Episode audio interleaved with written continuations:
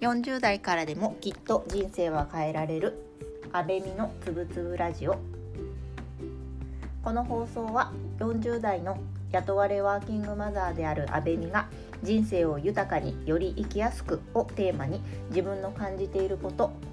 思っていることをゆるく言葉にする番組になります。皆様いかがお過ごしでしょうか？安倍美です。え、この収録をしているのは日曜日なんですけれども、えー、今日は、えー、今夫と子供がですねえーと、近所の公園まで出かけてくれましたのでその合間を縫って収録をしております。えー、先日今日はですね先日あの私が所属しているあるコミュニティでですね、えー、音声配信を最近始めた方々が集ってですねあの始めてみてどうだったかとかあの感想ですとかえーと、これから続けていくコツなんかをあの緩く皆さんと話し合う機会がありましたのであのそちらについて触れながらですねあの共有をしていきたいと思います。ではよろしくお願いいたします。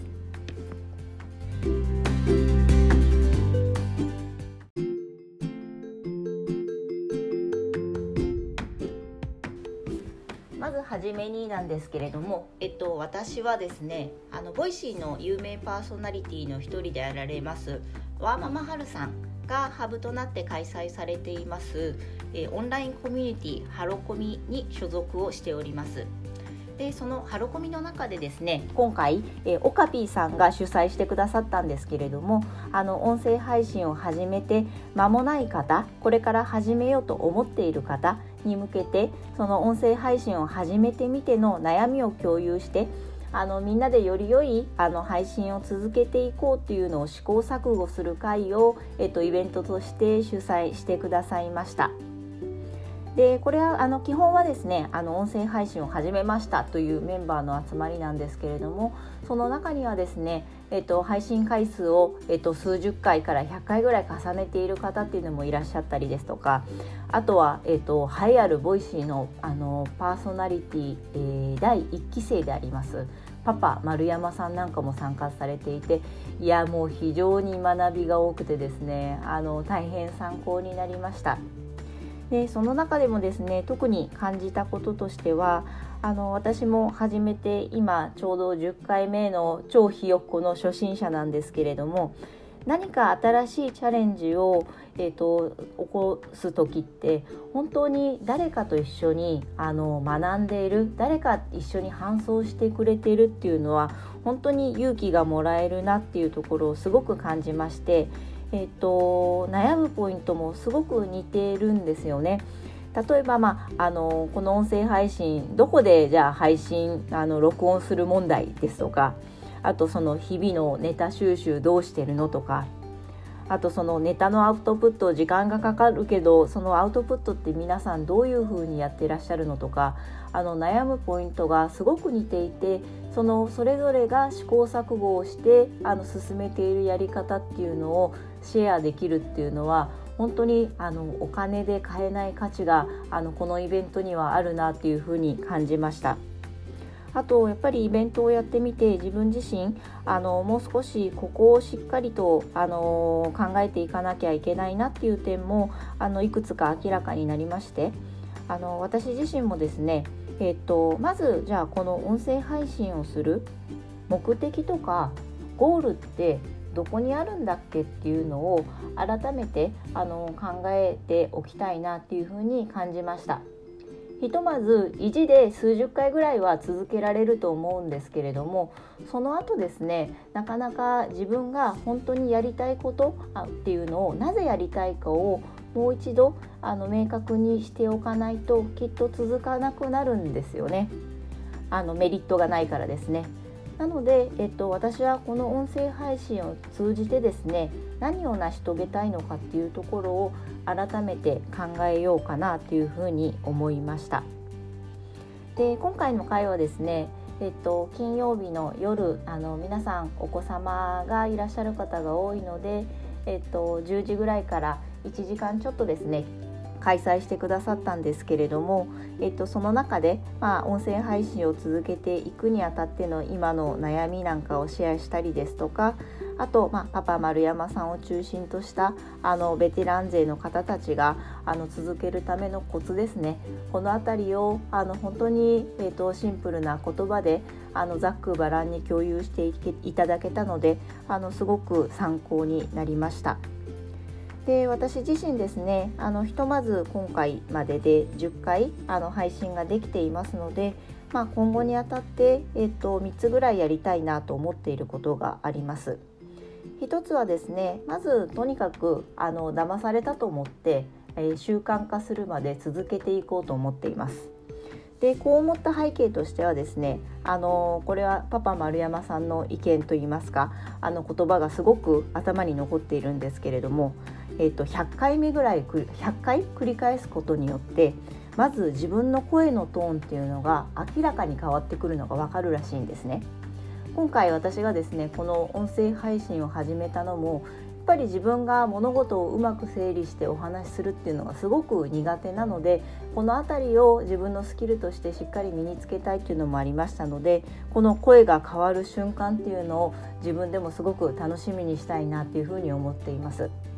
でこの100回が過ぎるとですね半年ぐらい毎日毎日続けているとやっぱり習慣の紙っていうのがあの舞い降りてきてですねあの収録をしないとめちゃくちゃ気持ち悪くなるらしいんですね。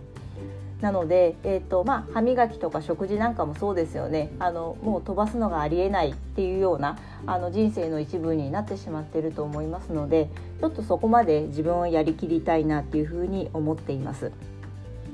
とはいえまずまだ私はあの10回程度のひよっこの初心者のあの身なのでひとまずはまず20回目ぐらいまではあの無になってやるのがいいよっていうようなアドバイスもいただきましたので、まあ、あの声の質ですとか話す内容なんかはまずはガン無視をして続けるっていうところを頑張ってみたいというふうに思っています。でもう一つがですね、えっと、今回のこの配信を続けるための目的を明確にするっていうところとその目的を達成する続けることの原動力は何かっていうところですねここをもう少しはっきりさせたいなというふうに思いました。あのまず目的についてはあの私の中である程度始める前にあのここの自分のこういうところをこうしたいっていうのがあって、えーと、具体的に言うとやっぱり自分があのお話が下手くそなのであの語りをですねうまくなりたいっていうところを今年は頑張りたいと思って始めたんですけれどもその始めることを継続していく中で原動力っていうのを何か考えたいなっていうふうに思っています。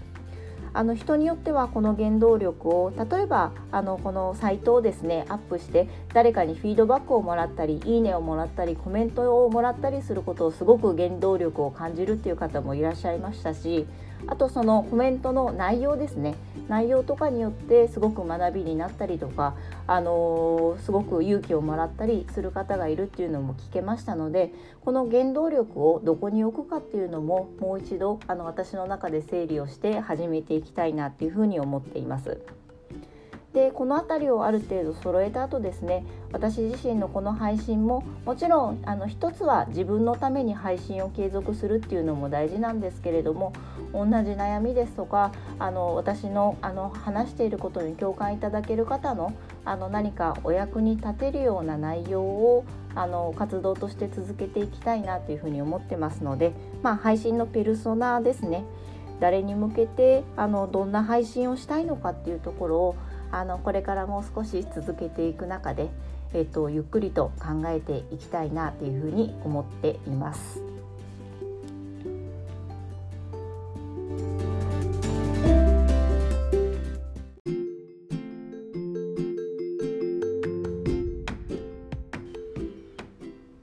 近本当になんか感じるんですけれども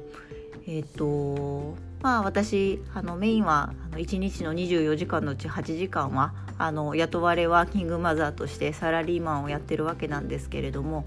本当になんかサラリーマンでいる自分っていうのが数年前まで普通でそれ以外の世界っていうのがほとんどなかったんですけれどもこうやって外の世界に目を向けてですね、えー、オンラインであのイベントなんかに参加できるっていうことはまあとにかく本当にすごい時代だなあのすごいありがたいなっていうふうに感じるのと外の世界を見るっていうのは自分の考え方とか価値観とか視野っていうのをすごく広げてくれるなっていうところをあの日々感じる次第です。えー、今回ですね本当にオカピーさんもお忙しい中なんですけれども今年、えー、音声配信あ去年ですねあの音声配信を、えーと、開始されるっていうことをおっしゃってでそれを本当に有言実行で一歩一歩着実に自分のものにされていてかつその自分の学びをあの人にシェアをされるっていう姿勢っていうのはあの私もすごく、まえーと見習わなければあのいけない部分がたくさんあるなと思いましたしあのそれに参加されている皆さんもですねもうねなんか前向きオーラがめっちゃ出てるんですよね。あの会社の方とかなんかサラリーマンやってると会社の人になんかこういう自意識が自意識というんですかね自己意識が高い姿ってなかなか見せられないあの見せにくいと思うんですけれどもそういう自分がですねあの会社と違う顔を持っていてあの自分と同じような目線であの物事を話し合えたり悩みを打ち明けられたりする機会があるっていうのは本当にあのありがたい次第だなっていうのを今回感じました。えっ、とオカピーさんあと参加していただいた皆さんあの本当にありがとうございました。私もえっ、と今回聞いたですねあの学びの経験をもとにあの皆さんにお役に立てるような何かをお返しできればなというあの思いを持っております。えっと今日は以上になります。ありがとうございました。